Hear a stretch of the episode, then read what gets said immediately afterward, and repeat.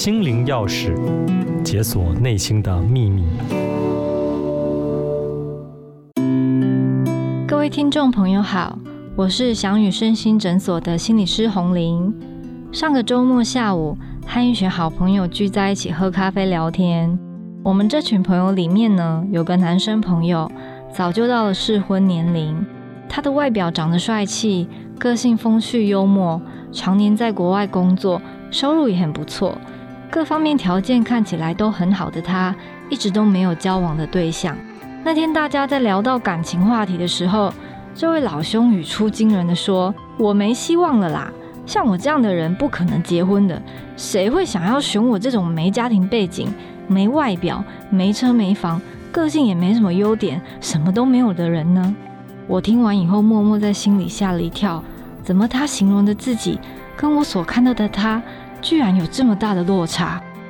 亲爱的朋友，你的内心都是怎么跟自己说话的呢？现在的社会因为通讯网络的发达，科技带来划时代的进步。原来很宽大的世界，仿佛融合成一个小小的世界村，相对的，也形成前所未有的高压社会环境。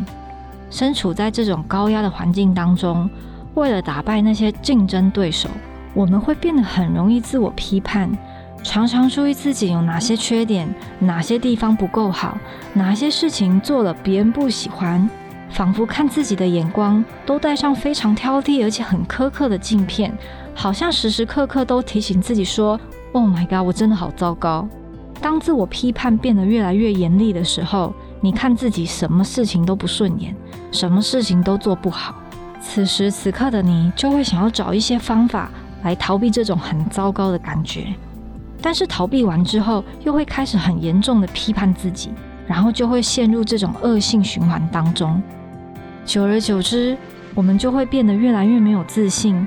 没有办法去面对生活上所遇到的挑战和困难，这其实是很危险的状况。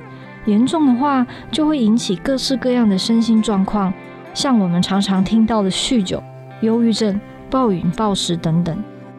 那么，解药是什么呢？其实解药只有一个，就是放自己一马，好像你就是自己最好的朋友一样，用一个友善、温暖。爱的眼光来看待自己，试着学习去坦然接受。哦，我就是一个很不完美的人。这是一种不对自己来下评判的态度，不去刻意压抑或夸大我们心中负面不好的感觉跟想法。这个可以帮助我们来接纳我们心里面的痛苦。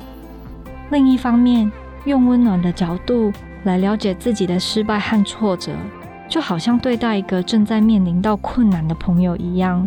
我们能够试着去明白，有的时候就算拼尽了全力，还是没有办法获得好结果。